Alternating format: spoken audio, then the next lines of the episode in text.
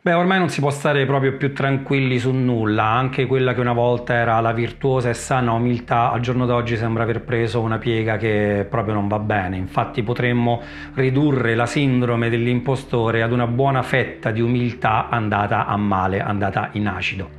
Le persone che soffrono della sindrome dell'impostore sono convinte che i propri successi siano dovuti a fattori esterni piuttosto che a fattori interni, facendosi di non sentirsi degni di riconoscimenti e risultati conseguiti. Il problema vero viene da lontano.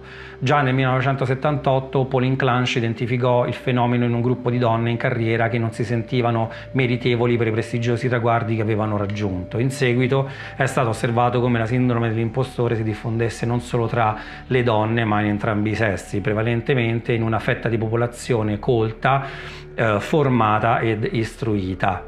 In seguito la Clanch pubblicò la sua prima scala per misurare la sindrome dell'impostore, chiamata Clanch Impostor Phenomenon Scale.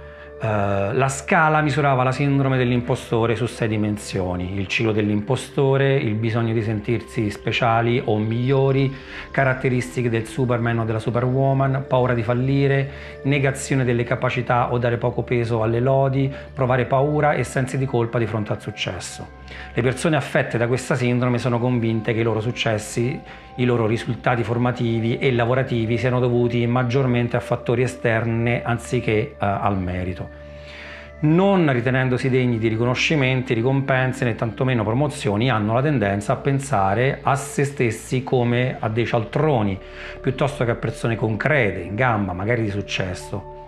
Spesso chi eh, si crede un impostore tende a minimizzare i risultati raggiunti. La sindrome dell'impostore è un mix di sensi di colpa per i traguardi raggiunti, mancata introiezione nel successo, paura della valutazione e sentimenti di indegnità e inefficienza professionale e formativa. Le caratteristiche che accomunano le persone affette dalla sindrome dell'impostore sono insicurezza, incapacità di valutare realisticamente le proprie abilità e competenze, attribuire a fattori esterni ad esempio la fortuna e il proprio successo, avere paura di non essere bravi abbastanza, sabotare inconsciamente il proprio successo, senso di disconnessione dai propri colleghi, perfezionismo, superlavoro e burnout darsi standard talmente alti che non possono essere raggiunti, bassa autostima, forte paura di fallire, bassa fiducia in se stessi.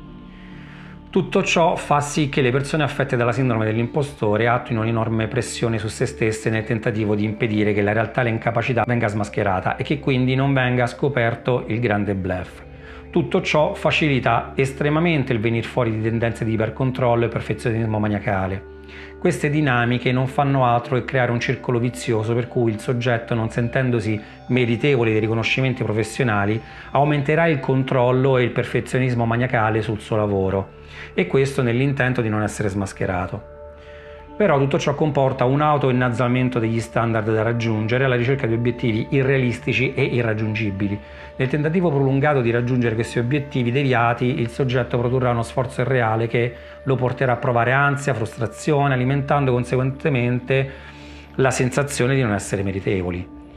Eh, durante la pandemia è stato misurato un aumento dei casi della sindrome dell'impostore, infatti l'isolamento provocato dal lavoro a casa con il conseguente senso di solitudine che ne è derivato ha fatto sì che il 47% dei knowledge worker ha affermato di avere provato un aumento nelle sensazioni relative alla sindrome dell'impostore.